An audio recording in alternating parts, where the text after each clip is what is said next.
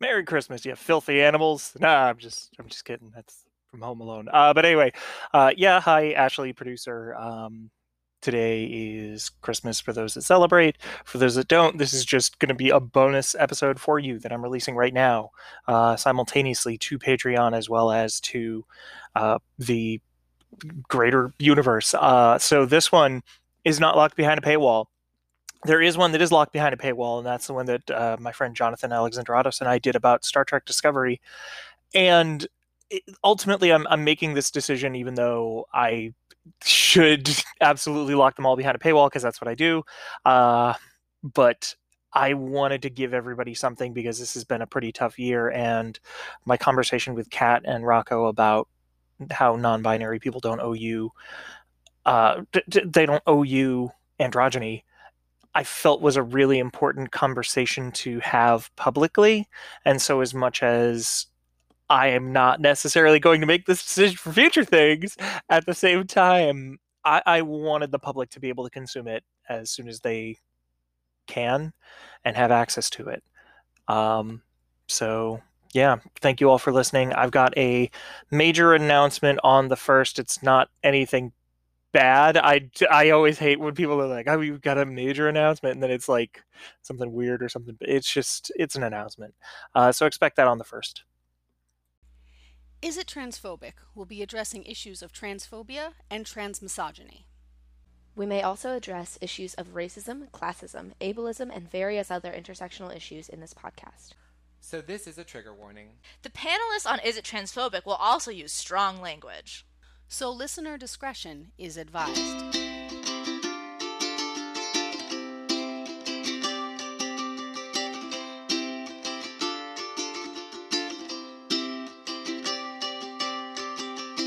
Hello, everyone. My name is Ashley Lauren Rogers. I am the creator of the Is It Transphobic podcast. I use she, her, and they, them pronouns. And today I'm being joined by. I'm Kat Kaplan, uh, they, them. And uh, my name is Rocco Riccardi. Uh, he, him works for me. Awesome. So, first and foremost, I just want to state that uh, no matter what this is a broad subject. We are only mm. three people discussing it, and no matter what we say here, there are perspectives we will not be able to speak from and for. And hopefully, this is the first of many conversations by this title. Uh, non binary people are not a monolith, and ultimately, I-, I would love to explore this question with a lot of very different people in the future. But yeah, so for, for the first one, can you just share what you're willing to share about? finding and owning your non-binary self? Uh yeah. Um so I guess I first heard the phrase like gender queer when I was like late teens early 20s I guess that that kind of time and I saw it as a thing that I definitely was like oh yeah I feel that but I didn't really own it as part of my identity. And then as I kind of you know kept going um in my life i met more trans and non-binary people and like found that community and really found myself identifying. And for a while especially in my mid 20s i was out as non-binary but not really like expressing that um as much as i felt like it and a lot of that had to do with like environment and circumstances and all that uh but i guess around like a year ago it kind of hit me. I was because i was kind of thinking about myself as like a non-binary person who happens to be afab but i'm kind of just a person. And then i was like wait no i'm actually a man who's non-binary. I just got confused because of the whole assigned gender thing um it was like i was thinking i was like man i'll never I, ne- I will never feel like a woman. And then i was like maybe maybe there's a reason for for that. So um but yeah in in in the past like year or so as i've been like more comfortable expressing my gender and figuring out what that means to me and how to own my masculinity without necessarily changing the way i appear or interact. Um, for me, uh, you know, I guess you know my journey with uh, non-binary life started, I guess, about four years ago, and you know, I um, I had a lot of friends who were who were trans, non-binary, you know, non-conforming, and it was always something I understood, but I don't think I did this self-reflection until, you know, and unfortunately, I was friends with people at the time who were very transphobic, unfortunately. And there were a lot of instances where I'd be sitting in a car with them and they would start going on these rants. And, you know, it, my reactions to them, I tried to be educational, but I, I started taking a lot of it very personally. And I think that led to some self reflection. I was like, why am I reacting and getting so, you know, hurt by what they're saying besides just feeling empathy? I think a lot of it was just like, I, I think this is me. I think a lot of what we're talking about is is about me. But, you know, I, I've always been a very um very masculine presenting, you know, always been able to grow a full face of hair um, deep voice, all of these things. So for a while, I think there was a disconnect there because I felt like if I was going to be non-binary, then I felt like I should, or if I really was, I would look more the part. And I think that's a big theme of what we're going to discuss today. That mm-hmm. I think over time I learned that I don't, you know, outwardly I don't have to be presenting what the world wants to be seeing of me to mean non-binary. I think as long as inside I feel comfortable and you know, you know all of that. That that's kind of how my personal realization kind of started. I unfortunately did have to cut those people out of my life, which was a very hard decision to do because I was very close with them. But at the same time, you know, they were saying some pretty terrible things. So I guess they made it easy for me. But, you know, going through that brief trauma, I suppose, of, um, you know, losing somebody that I thought was close to me, I think helped me realize who I am and how I actually feel. I know uh, for me, and just uh, like the the listeners aren't necessarily going to see this, but just for my fellow panelists, I know I'm drinking from a bottle. It is IBC root beer. It is not. I'm not having a noontime beer. It is a Saturday, but you know, no, I'm having a root beer. Uh, yeah, for me, I fought so hard for years to be taken seriously as a woman, as a trans woman. And I didn't like I, I hate to say I didn't even know non-binary existed, but I didn't even know non-binary existed until like I had already basically like made the stand and said, I'm a woman, damn it. And then I was like, wait, wait, this is an option. and like not to say that the, you know like who you are is optional but at the same time it's like if we're choosing words it's like wait this is a word option mm. uh and uh, like that's why I tend to whenever people ask me uh, about about gender stuff, I usually use the term non-binary trans woman because I I like like I'm a visual like I'm not a visual person. I can't speak in visuals, but I look like I'm very good at like seeing things in visuals. And so if we're looking at a chart, I'm definitely closer to woman, whether we look at that as a line or whether we look at that as more of an open chart, like a graph. I'm definitely more towards woman, but at the same time, I don't think I'm f- like, I, I feel like I'm closer within that non binary space. And so, yeah, that, that's the very complicated way of saying, like, oh my gosh, I fought so hard for X. Now I have to deal with Y. God damn it. like, but yeah, uh, so for me, uh, that that has always been the the the big thing. Uh, and like Rocco sort of hinted at, what we're talking about today is this idea of androgyny and that uh, trans or that trans and non-binary folk, and but specifically non-binary folk, have to c- feel the the pressure to conform to androgyny. Uh, now we're going to be talking a little bit about that, but how do we define androgyny? I'm sure that we can find it in a dictionary, but like, what does androgyny? What is a definition of androgyny that we can work with that the audience can sort of understand a little bit easier? I always think of like the the way androgyny is generally portrayed in media, where it's like a it's generally like I think of you know like Bowie or or someone like that. That's you know very like, and it's usually they usually are either an uh, assigned male person or an assigned female person with like a smaller chest. It's usually about being very small and kind of like like um ethereal looking i guess is a thing and it's it, uh, it's more about like not having any defining gender characteristics in your appearance than like actually being any any you know, form of non-binary. Yeah, I mean, for me, like a good example that I like to, it, it, like a like a exactly like what Kat was kind of alluding to, somebody purely neutral in their appearance, right? So,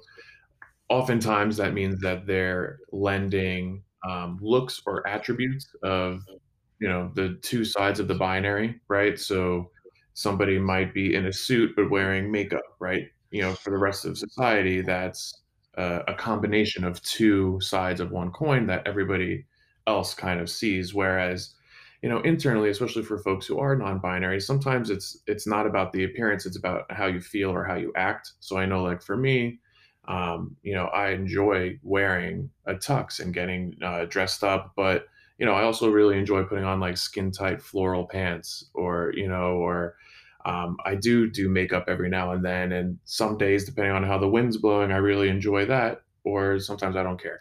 You know, so I think that there needs to be an understanding for the audience that what the world thinks is androgyny versus what I think non-binary people think is androgyny. There's a slight deviation there, um, mm. in that the we don't have to work so hard to show the world androgyny in the way that you expect it, right? Like I said, I don't know if that helps the audience understand or makes it even more vague, but I think that's kind of the, the way I feel there. Yeah, it's definitely like that, like that, like um, it, it it expects you to have aspects of both ends of the gender spectrum, as opposed to like if they want you to be like right in the middle of it, as opposed to like like Ashley was saying, it's a whole it's a whole thing. Um, and I think that was for me uh, a roadblock I came to was that I am very comfortable being femme presenting. Like, um, you know, I I like wear clothes from the men's section occasionally and am just kind of grungy, but like overall, I'm femme presenting, which really was um like e- even even in the queer community i felt like i you know i like appeared as a woman and i wasn't sure how to make that distinction and it that was it ended up being i just talk about it and say it all the time which works um but yeah just like i felt like because i wasn't interested in appearing like a man and especially because i i wasn't um you know necessarily thinking about any actual like medical transitioning that I was excluded from that world um, because I was like, well, if I'm comfortable appearing like this, then I can't actually mean it. Mm. I was gonna um, offer one other example. So, I mean, in some of the examples we've talked about about what the world sees as androgyny, you know, we said like you know Bowie and you know stuff of that, where it's like taking a little bit from both sides. Um, another really good example. I mean, um, if anybody's watched the show She-Ra, I'm a huge fan of She-Ra. I think the queer community inherently loves She-Ra for a lot of different reasons. Hell yeah. But you know, the character uh, Double Trouble in mm. She-Ra was a perfectly neutral character, and it was it wasn't even it wasn't ever questioned or considered, you know, what side right like you know of the historical binary that you know that person would fall on and uh, the characters just you know only ever used they to address double trouble so you know double trouble is like a perfect example of somebody that's just perfectly on that neutral line that doesn't waver to either side and even that's a form of androgyny that i think is a high expectation but it's another good example of just perfectly right there in the middle and mm-hmm. you know so I, I figured I'd offer that up if that helps the audience. And admittedly, there there is an entire there's an entire episode that we could do on She-Ra, and I want to. We're just waiting for the right for the right commentators. But uh, like also this idea of because Double Trouble is voiced by Jacob Tobia, who is is Tobia or Tobias? I'll look that up. But Jacob Tobia, I believe, uh, and Jacob is a non-binary speaker, presenter, and writer. And a Jacob did an amazing job as Double Trouble, but even then, Double Trouble is a shapeshifter, and that is a thing that I've had to constantly talk to other writers about. Is this idea of non-binary people can be more than just aliens and shape-shifting beings and et cetera, et cetera. Uh, you know, we can be real humans. Like I realize that technically, uh, She-Ra slash, um, oh, I can't remember her human name when she's Adora. not She-Ra. Adora. Even Adora is technically not a human; she's an Eternian, I believe. Uh, man, the She-Ra, the She-Ra community is gonna hate me after this. Anyway, uh, but an Edenian, I believe. Uh, but like even then, like she's human in form. Like she's the stand-in human. Um, but yeah, yeah, yeah so I, oh man, no, there, there's so much that we could talk about with that. But uh, I also wanted to offer up, especially that idea of because we we talked about this idea of uh, somewhere in the middle, somewhere like androgyny. It's interesting because androgyny sometimes to some people when they talk about it is viewed as uh, this mix where it is almost like uh, like like the example that was brought up a business suit and makeup um, where it's just sort of like two things that we expect from one and the other. And it doesn't necessarily have to be neutral. It can be something over, like larger and over the top, like a dress and a beard. Um, and A, if you are the type that rocks a dress and a beard or makeup in a business suit, hey, fuck yeah. Uh, and I just want to, I just wanted to throw that out because like I don't want people to think that we are talking, we are shit talking androgyny. It's just more a matter of like, hey, like there are a lot of expectations that get put on us because of this expectation to be androgynous if we're going to be non-binary. It's this idea of i need to look at you and be able to put you in a box from other people. So i'd love to start talking about sort of what society expects from us as non-binary folk. Like what are the things just to sort of start outside what are what are some things that you've noticed the outer society expect from you once either they realize that you're non-binary or the messages that you're receiving about being non-binary in some way. I think for me pronouns has been a whole thing. Um when i was using because i when i first came out or started living as out more out um i was using she her and they them like whichever. Well for a while i was just like whatever pronouns you want to use i don't ca- care but i was always getting she and I think I fe- I felt like unless I used they that people weren't going to internalize it as much. And i started using using they just in um like a professional uh theatrical um context. I do performance stuff. So it's like when i entered a new room i'd always introduce myself with those pronouns just so i establish like especially with casting and with you know um interactions like like that that were more personal. I wanted people to understand the person I actually was. And then I just started using it because it was easier not to make the distinction um, between those two worlds.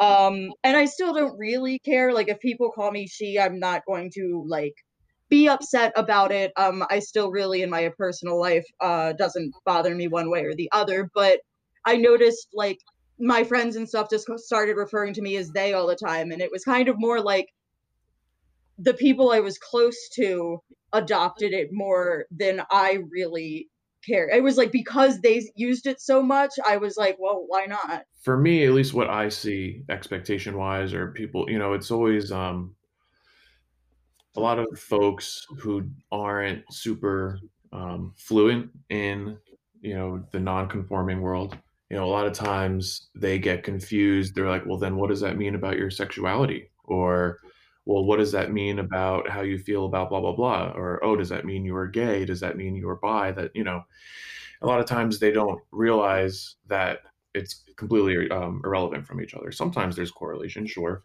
But, um, you know, realistically, that it's two separate things. And one other, one other thing I'll say expectation wise, besides that is, um, you know, a lot of times you become tokenized, I think.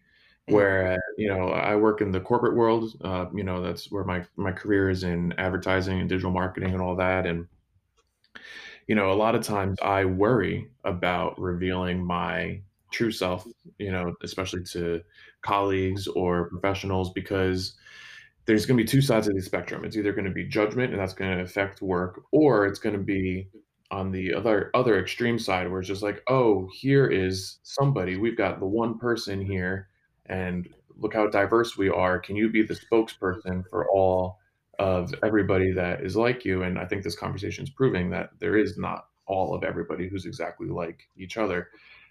So you know sometimes i think the expectation can become that where you become the um you know the the poster the poster person for um you know for that for that identity which is something that I, I would prefer not to be right so i think sometimes expectations can go down that route to be like that token oh i know a non-binary person and then you know Yeah. And, and and especially just to, to reflect on what you've both shared, like the, the this idea of uh, pronouns in general. Pronouns, even for people that are still figuring out what pronouns they want to use uh, and what pronouns reflect who they are better, uh, it, it can be tough, especially even when you're asked, like, "Hey, what pronouns do you use?" It's like, "Oh no!" Like this can be like I've met people, and this is why I kind of relax a lot on if folks don't want to share pronouns, if folks don't, I tend to just use their name if I can remember it. I'm terrible with names, but like, I try really hard to just remember names in those cases because for people that are still figuring it out, it can be a very traumatic thing to publicly ask, "What are your pronouns?" And it's like, ah, I don't know. Especially for very much like like you were saying, Kat, that idea of, well, if I use pronoun X, and people are only ever using pronoun X, even though I use other pronouns, uh, then it becomes a lot harder. And you kind of have to put yourself in that, like, no, I have to really advocate for myself and say this, even though it really doesn't bother me that much. And at least in my case, it, it's because there might be someone else who can't advocate as loudly, as quickly, as et cetera, et cetera, as I know I'm able to. And so it's just like, all right, nope, we gotta we gotta shut this down because I know that like there's gonna be someone in this room who maybe doesn't feel safe advocating in that way. So yeah, and especially like Rocco, that that idea of like the the the interlocked idea of gender, sex, sexuality, et cetera, et cetera, all of these things being such rigid spaces is absolutely uh, it's something that we've we've we've been dealing with forever but it's just like yeah like even you think you think you're making steps you think you're making progress and even then like you just throw that out to someone like hey you know i'm non-binary. Like i've had people literally say to me because my wife is a cis woman and they're like how does that work? It's like really well? Like yeah. we're married I, I, so... I don't know what to tell you like awesomely? Yeah.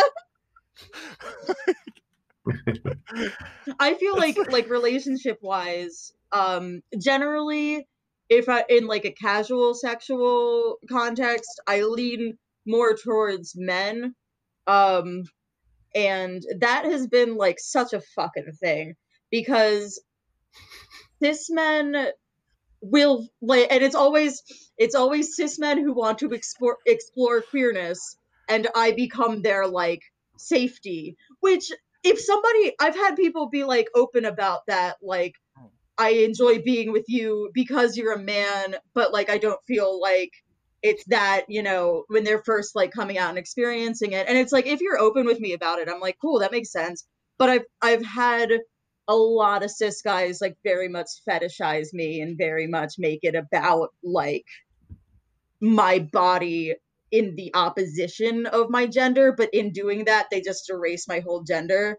Um and it, it's one of those things where it's like hard to explain um be, to a cis person because it's like all i can say is i feel like you're treating me like a woman but they do not understand what that means. Like I cuz I will freely admit like my my wife and I have had a fantastic relationship. We've been together since high school. So I like boohoo Ashley, but like I'm lucky enough to never have to navigate the dating scene especially in the digital age. Um, yeah. But but yeah, like I've definitely had people come up to me specifically like with like it's a funny exchange because I was able to get away, and I state that ahead of time in case people kind of like just like, but like I've definitely left a donut shop and had somebody be like, hey, hey, hey, hey. It's like, hi, uh, well, you you come here often? It's like to to get donuts sometimes. just because I'm, you know, like I'm six foot four, I have very broad shoulders. I do not give a shit about changing my voice. Respect to those that like want to change their voice at the same time like i just i don't care i can't be bothered uh and so like there are a lot of people that look at me and i'm like i'm vis- i'm visibly queer and so it's very much a like oh you this maybe it's like No. Yeah.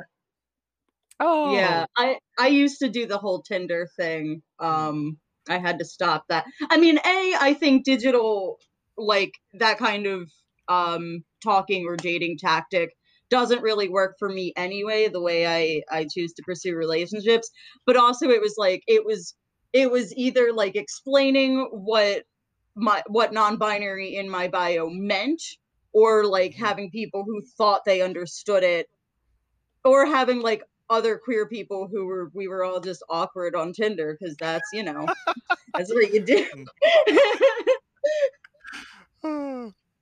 No, I, I definitely hear that. Actually, I'm, I'm curious if we could go even further because I know we've talked a little bit about the the outer world, the a little bit more of the the connected world that we actually have. Uh, like, what about within the the queer community itself? Like, how have we navigated? Because I mean, like, how like obviously we're a part of the like we are a part of the queer community, but especially as non-binary folk, other expectations from other queer folk, other binary trans folk, other cis gay folk? Like what what are expectations from them that we can kind of acknowledge and and sort of chat about, I wonder. Well, I mean, my first reaction to that, and you know, I'll try not to be super controversial with the way I say this, but the way that I see the way that we sit in the community, I I almost compare it to how I see a lot of bi people sit in the community. I feel like bi people get a lot of judgment. They get a lot of um, there's a lot of phobia that gets directed towards them by you know the gay and lesbian side of it. And I'm not generalizing. It's definitely not all, but it exists, and it is a very it's a huge struggle for folks that are bisexual. I see people who are non-binary almost in a similar position in relation to their you know to trans folks, their trans siblings. A lot of times the phrase not trans enough or, um, you know, and I say this all sensitively because, uh, you know, I know that me physically, presentably, will not face the same challenges, bias, hate, you know, that, you know, some of my trans siblings may face. But you know, a lot of times it gets hard to navigate those waters because it's like, well, where do I fit in then in this community? Am I to just kind of stand in the back and just kind of be part of the kumbaya every now and then, or do I have a right to be here? Do I, you know, am I am I meant to be here? So internally, especially within the community, I kind of feel like that's hard to navigate um, because obviously you want to be sensitive, you want to be you want to be courteous you want to be inclusive but yeah like i, I personally just find it so challenging sometimes because some people come down really really hard on you know especially when we're not androgynous because it's just like well you have no idea. And it's like you know you might be true. Maybe that might be true. I, I might not know every single thing but i am here and don't i belong here? So you know i think that's like a, a bit of an internal struggle there in terms of navigating that. I I've been lucky that no one in my personal life has really been um exclusionary directly. Every once like every once in a while, it, but especially in the past, I'd hear like a cis person I knew generally do the like we'll pick a side kind of thing, um, which is very similar, like Rocco was saying to the to the bi uh, community, um, and just feeling like you know feeling like you don't belong or I was, you know, every time around Pride, there's always kind of like that debate of like, well, what shouldn't be a debate, I do little quotation marks, um, yeah. about whether or not trans exclusive people should even come to Pride. And they're like, well, trans people shouldn't even be at Pride, et cetera, et cetera, is a whole thing.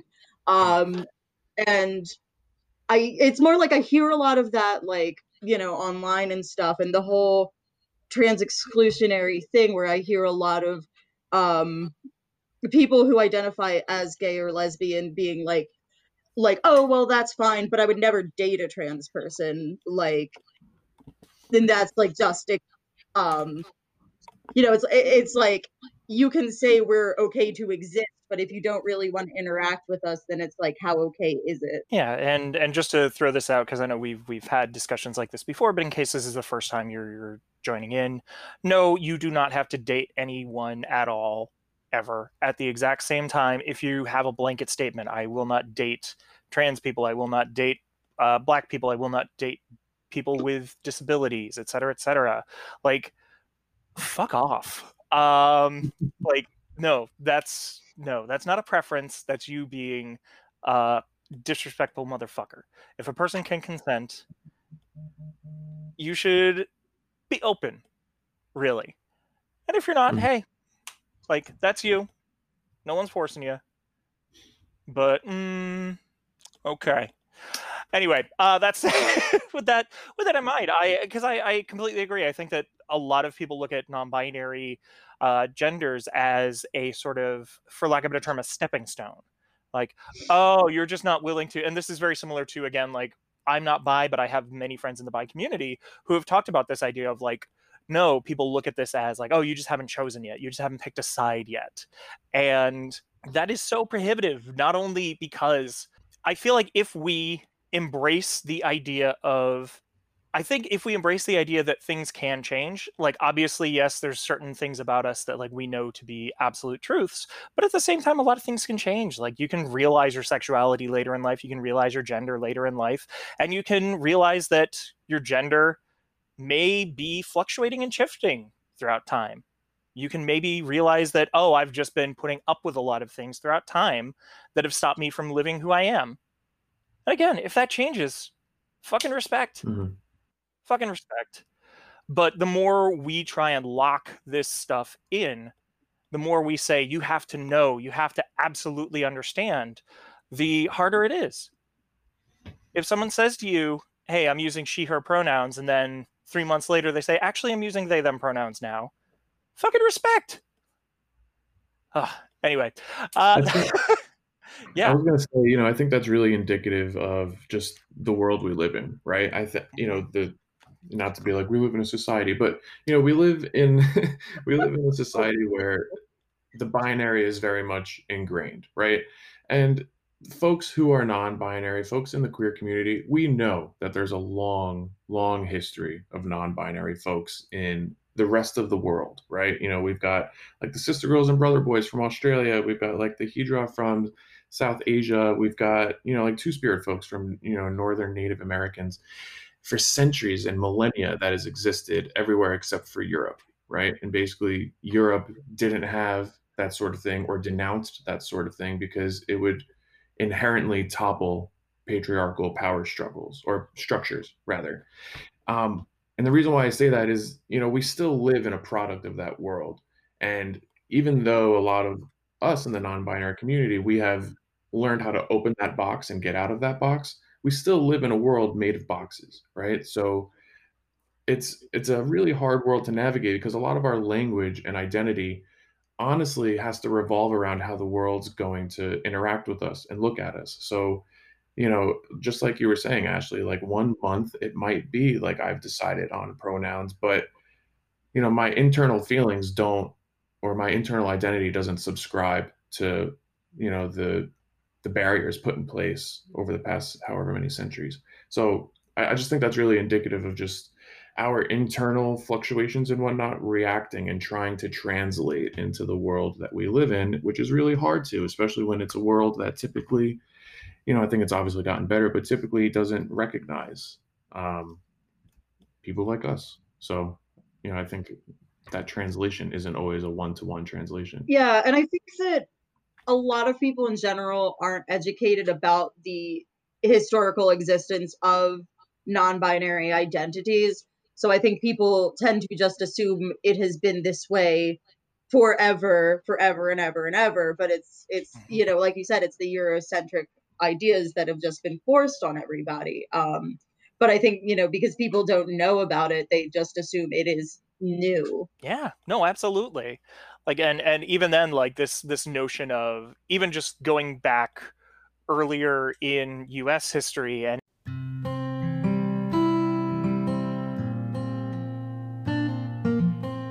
What's going on on the Patreon? Well, we're interviewing Nikki Wolfhook, a author as well as a amazing chocolatier. it kind of reflects more of how I see things because I've been on the outside for so long in so many different communities and not feeling like I fit in. And so when I decided to create the chocolate company, I wanted to create a community So that has always been like the first and foremost. So we find, you know, we have these adventures, we have these different flavors that we taste, and, you know, we're, we're tapping into different places, different people, and different experiences, but we're also coming together with this mutual understanding. And so that was my motivator. And so that's what I hope to bring when it comes to the chocolates. So if you want to get access to that episode now, that's patreon.com slash is it transphobic.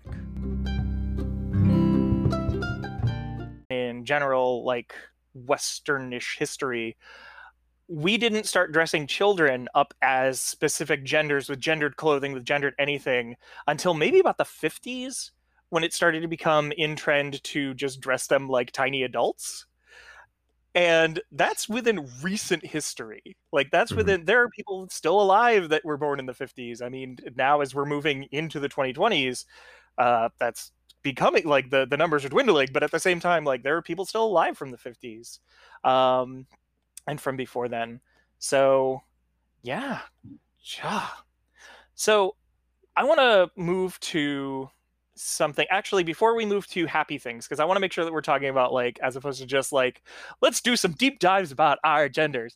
Uh i will talk about i will ask some happy questions but uh let me ask what does this adherence to androgyny of non-binary people do for the general population? Like not even just non-binary folk how does it affect everyone because it does and we we've talked a little bit about this but i want to hear what you you have to say about that question So your question is how and um, how androgyny impacts the rest of like the, the cis world, for example. yeah I see it. Um, I see it as a um, double-edged sword. Is that the word that I'm looking for? I guess like it, it, it's twofold in the sense that one, we're exposing the rest of the world to the fact that there's more that exists, right? And by visually having more and more icons, people, even just regular people walking down the street and doing it well and presenting well and looking fabulous and people just learning that like this is very much a thing that exists. I think it kind of helps, especially folks who are very just purely cis who just haven't had a chance to learn otherwise.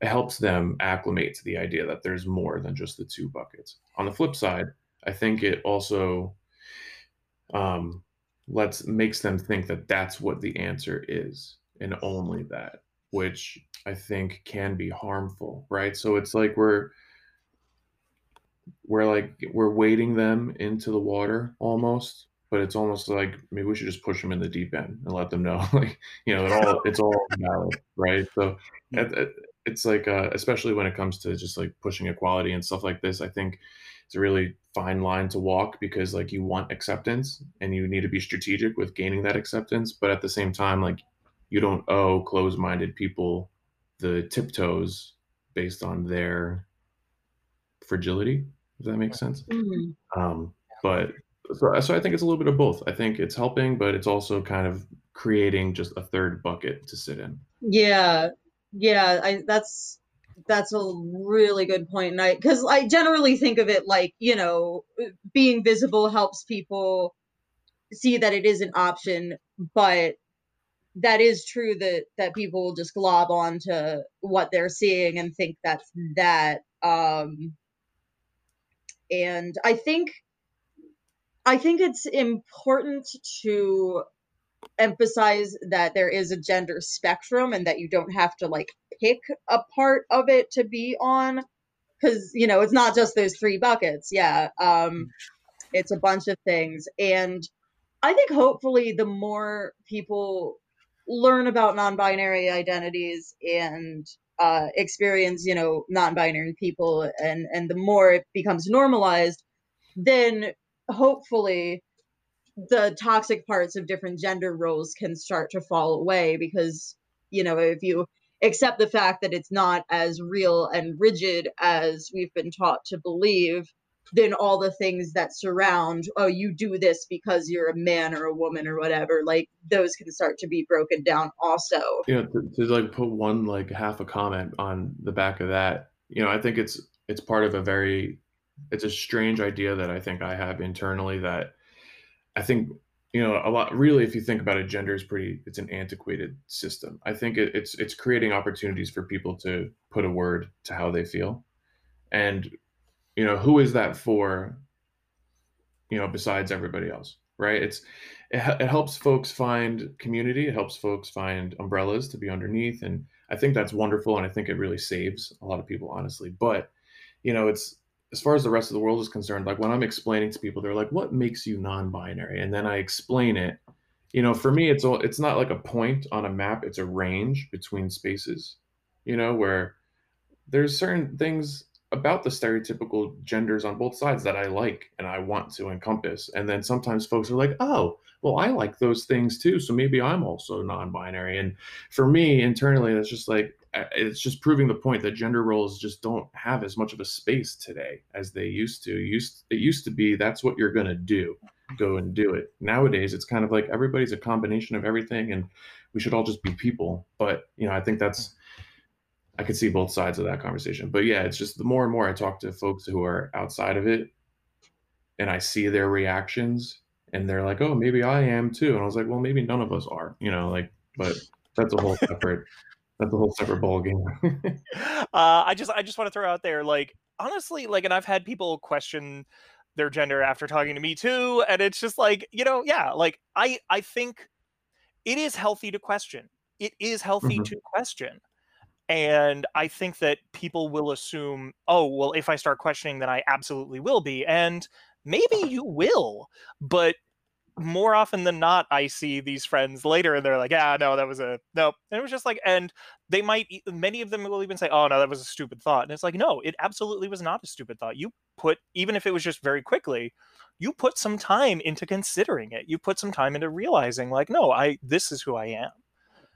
Even if you are cis, and I do love you, but okay, fine, you're cis. No, anyway, this hypothetical you Even though even though I like you in spite of your cisness. Uh, so that's I've definitely had friends who who who like identify as non-binary for a minute and then are like, "Oh, no, I am actually cis." Um, but you know, it's good to, it like you said, it's good to to feel that out and to not be afraid because I think there's a lot of like you don't want to go back on coming out um and you don't want to you know you don't want people to think it was like a phase or whatever um but i think yeah i think it's important to if you feel like that's a thing you want to explore then like go ahead and explore it and it doesn't necessarily have to be a commitment. Like and that that definitely jumps into a lot of what what I was going to bring up, which is uh, something that we we've been touching on is that idea that it, for lack of a better term, polices cis folk into locking in like this activity is gendered. This thing is gendered. This thing should i do this thing? Should i buy soap or should i buy man soap? Like should i buy mascara or should i buy man mascara i don't know. It doesn't exist. But let me tell you let me tell you if it existed men would buy it. It's like eyeliner? Yeah. Mm-hmm. Guy liner mascara yeah the whole makeup on, dude. Like just just just for makeup just clean yourself moisturize because moisturizer is not feminine we all have skin Right. exfoliate, exfoliate your your back. You know, like there's plenty of things, and it's okay to do. It's just human self care. Like Mhm. yeah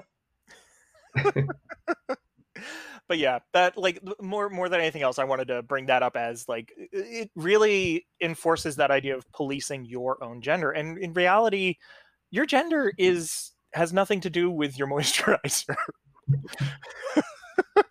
I feel like that be you know what? I've been trying to figure out i've been trying to figure out t-shirts for this and i think your gender has nothing to do with your moisturizer is uh. gonna be a t-shirt baby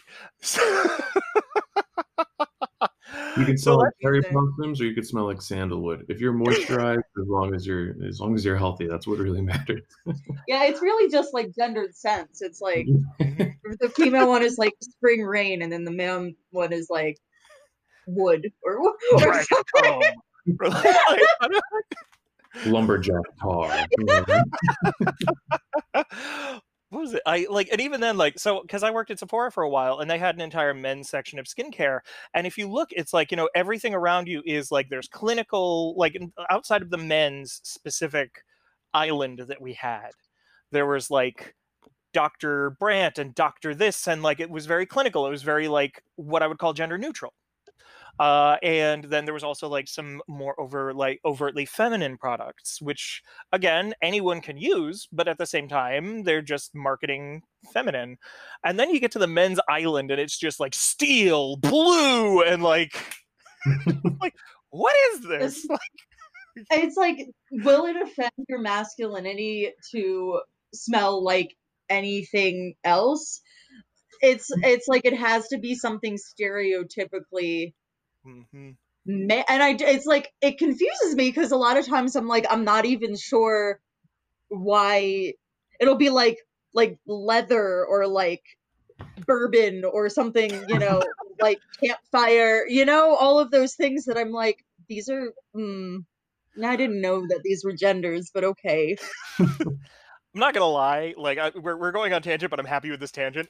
Uh, not gonna lie, like my favorite, and I don't like the smell of any of these, but my favorite is the like walking through the axe, the axe collections because they're all like tiger mauling and like what the hell is this? What's to smell like this? What's to Oh smell man, like this? I think I my, used to wear Axe in college. That's all. That's the whole End of story. I was gonna say, I think my first, like, my very, very first baby questioning self thought was like in the seventh grade. It was after gym class, and all the, you know, in the boys' locker room, we were like, "Oh, I've got Phoenix body spray. Oh, well, I've got the, whatever the hell the green one was, you know, like, and we're like interchanging, and like we all walk out and we smell like just aerosol, like with just like weird colors thrown into it. And then like I walked past a girl who was coming out of the girls' locker room, and she smelled like perfume, and I was like what a beautiful, wonderful scent to smell like. It must be nice because I'm stuck wearing this. And at the time, I thought I was stuck because, you know, that's just what I was taught. But that was like my first little, like, so close to getting to the point. Like, just like, why do I have to smell so bad when I want to try smell good? You know, like, oh, I love this. I love this so much. So actually this this leads into another question that I want to bring up as again, like as we start moving towards like a very positive ending. Not that our discussion was negative, but a positive ending. What does gender euphoria look like for you? Uh I wrote as a non-binary person, but really just in general, what does gender euphoria look like for you when you hear that term? I mean, I'll say for me, like, I, you know, I have, I get very specific, like, memories. uh, You know, I'm very much into, um, festivals and raves and, you know, stuff like that. And that's like such, mm-hmm. it's such an, an avenue to just express yourself with whatever. Like, I can wear just straight up just highlighter pink all day and everybody's just going to give me high fives for it. You know, that's, a- that's a very vanilla example of, you know, like, you know, breaking the norm. But you know, just like this, so so many memories, just being in the sun, wearing a romper, wearing you know like whatever the hell I want, glitter all over the place, twerking with a bunch of women in the middle of a circle, and nobody cares, and we're all just throwing it back, and just like stuff like that. It was just like for me, just so euphoric because nobody around really cares what I'm doing or how I'm doing it, or the fact that I'm like doing something that like there's really nobody else masculine presenting that's dancing like that. But I'm doing it and I'm doing it with a bunch of my like just rave fan sister people and it just stuff like that just feels so wholesome and warming because I don't have to think about it during that time. I don't have to think about that that entire day. You know, it's just stuff like that just creates a sense of euphoria for me because it's just uh, it just doesn't matter. I'm just a right now in this moment I'm just a dancer, or right now in this moment I'm just a tall human covered in glitter. You know, so stuff like that's nice. It, it it's relaxing almost to just focus on the moment instead of you know times like when I'm walking up Broadway and I decided to wear one of my more queer outfits that day and I'm getting all kinds of looks from all kinds of people, you know, like walking past an old woman who like you know like visibly is disgusted or like a pickup truck driving by of people who are just very angry at me because I decided to wear floral pants that made my butt look really big that day. You know, like it's times like that are not relaxing. Whereas times where I'm just out living, it's it's very euphoric. I would say.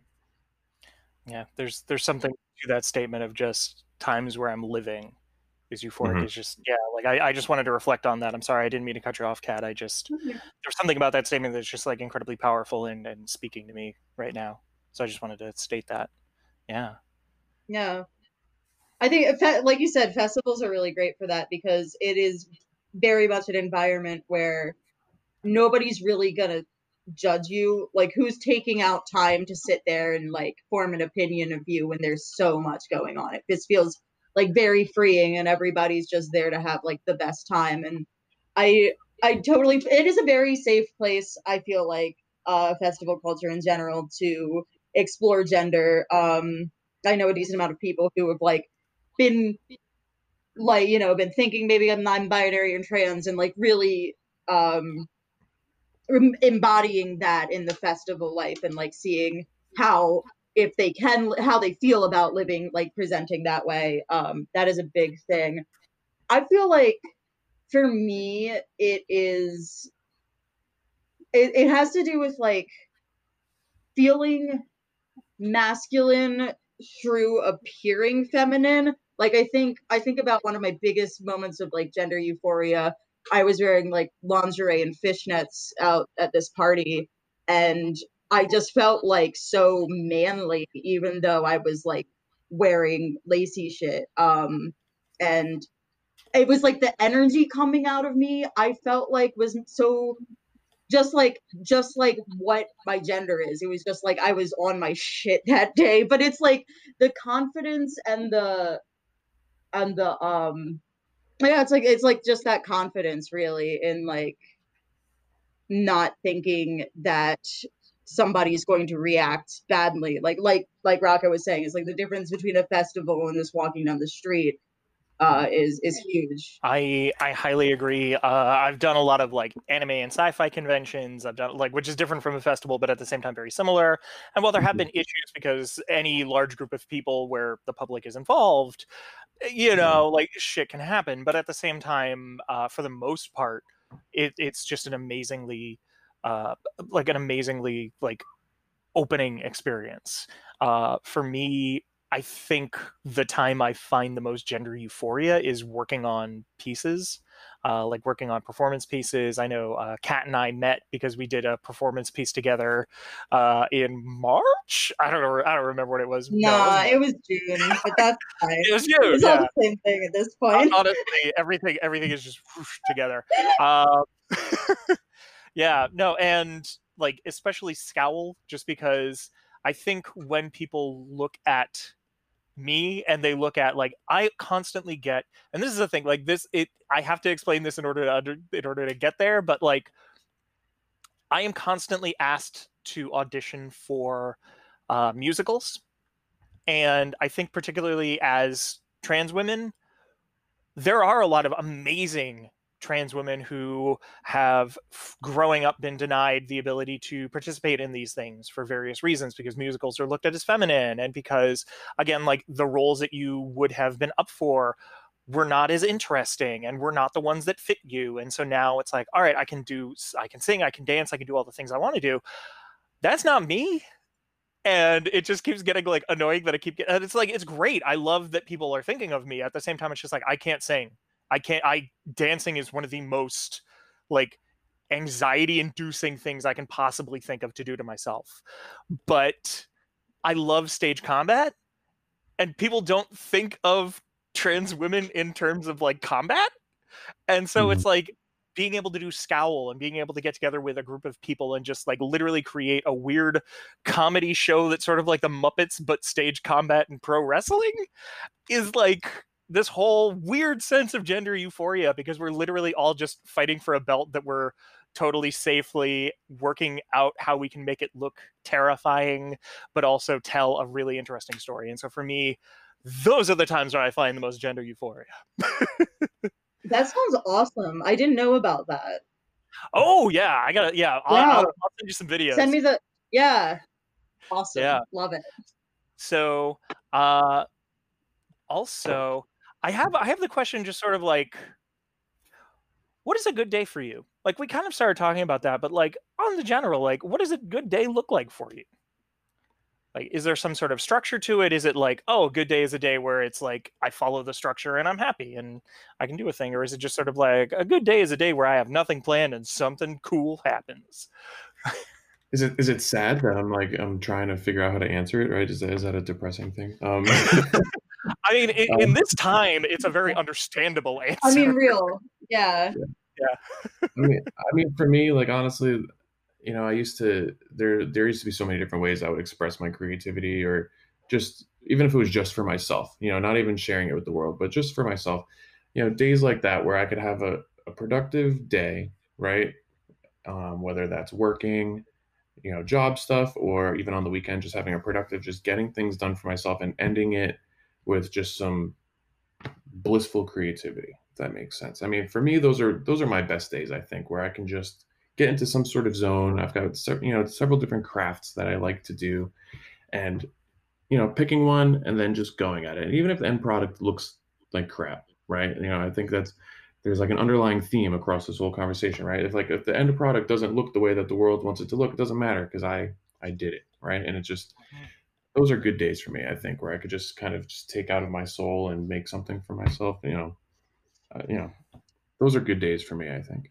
Yeah, I don't think there's a specific like structure structure or um thing that I ha- that I do that happens that makes it a good day. I feel like a good day for me just doesn't have any extra stress in it.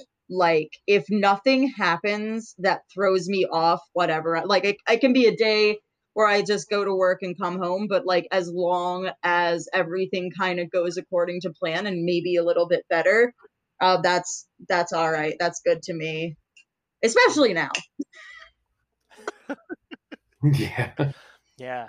I I highly agree. I think like for me for me it's following a series of like five or six days where it's I don't want to say nonstop work, but like mostly nonstop work or days where I've put in a lot of work and then having a day where I can just chill and do whatever I need to. And like maybe that means I work on something around the apartment, or maybe that means that I really sit down and I start focusing on a writing project or an editing project.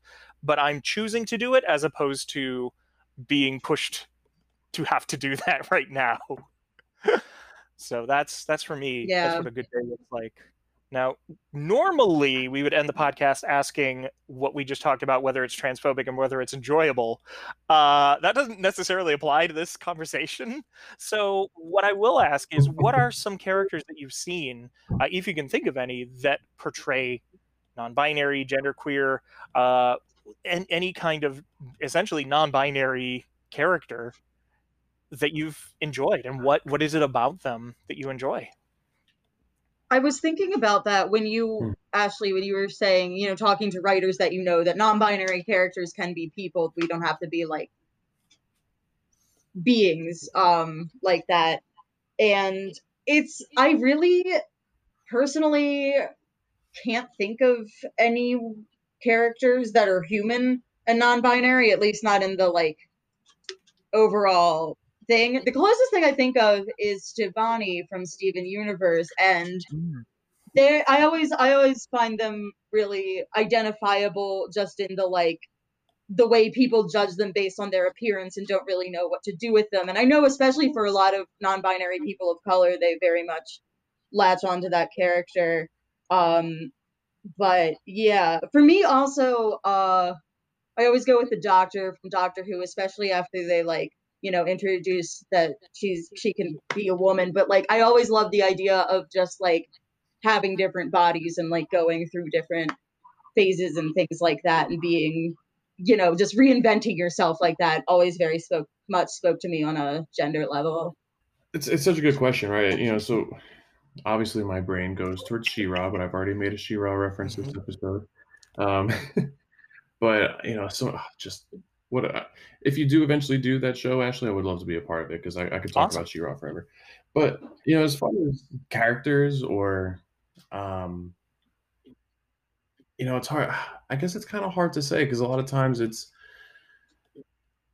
you know, I could think of people like in real life that I think of, you know, like a lot of times I think of like Cara Delevingne, right? You know, um, you know, for me, they're such a good example of just somebody that's just so wholesome. You know, they they're gender non-conforming, but they're also non-androgynous, right? Which like for me, like I I like that. And you know, not to say that Miley Cyrus is an idol or somebody that I necessarily idolize or look up to, but you know, Miley Cyrus is also somebody who's non-androgynous but non-conforming, and that's just I don't know that that kind of stuff is nice to just see people that are successful. They're out there.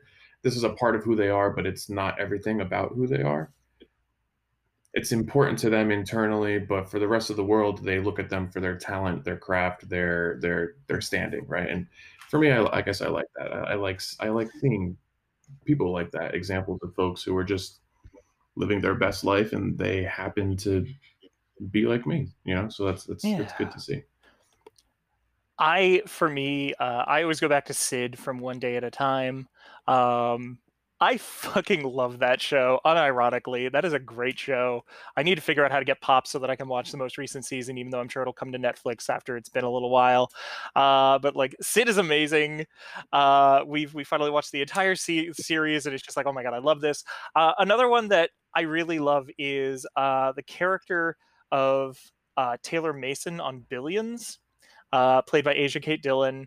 And I haven't watched a lot of the show. I'm going to be honest with you. But at the same time, and the character, because we're talking about someone in finance, we're talking about someone in like a very like high pressure thing. Taylor absolutely like dresses masc. Taylor is that kind of view that we're talking about with androgyny. And again, like that you can be androgynous and that's really awesome.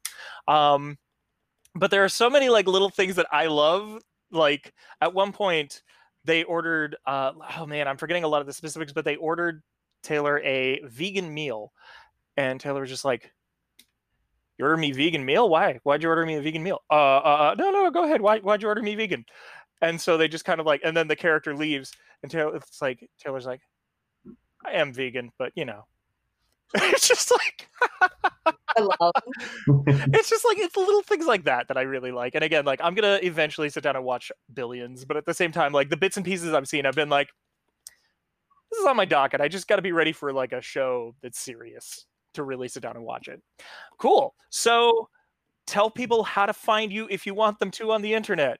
You could not. That's fine too. Uh, my Instagram is two-headed boy, boy with an I. Um, Cat Kaplan should be the name that's there. Yeah. Um, for me, I guess the if you wanted to check out what I'm all about, my Instagram is DJ Baggage Claim, all one word. You know, that's a that's a whole separate story. Um, but you know, that's a I love you. I love you, Rocco. um, I uh, there's a whole myriad of things that get posted there. So come check check everything out. I don't know, you know, that's uh, that's probably where you could come and see me Cool. easiest. Uh, and as for me, you can find me on Twitter at Lucretia Dearfor, L U C R E T I A D E A R, and then the number four. Uh, Is It Transphobic also has a Twitter at Is It Transphobic. And Is It Transphobic has, uh, man, I said that weird. Is It Transphobic has an Instagram. Because I finally broke down and started an Instagram. Uh, and that is at Is It Transphobic as well. You can also join our Patreon, patreon.com slash Is It Transphobic. Uh, there, we will release our episodes one week early so you can listen to it earlier than the general public. We're also doing mini episodes where we're interviewing some really cool people. We've got uh, on the on the bill right now. We've got S.A. Hunt, who is an amazing writer, uh, and we've got a couple of other people that I'm just waiting to confirm. But you will get those interviews a month before the general public. A dollar a month is all you need. Boom. There you go. All right. Uh, so thank you all so much for listening. And Kat Rocco, thank you so much for being my guest today. Thank you. No, this was great. Thanks. It was a lot of fun. It a Yeah. good conversation. Is It Nice to meet you. Transphobic was produced, edited, and coordinated by Ashley Lauren Rogers. The original music you heard was all created by Vivian Alledrin, who you can find on Bandcamp at vivianaledrin.bandcamp.com.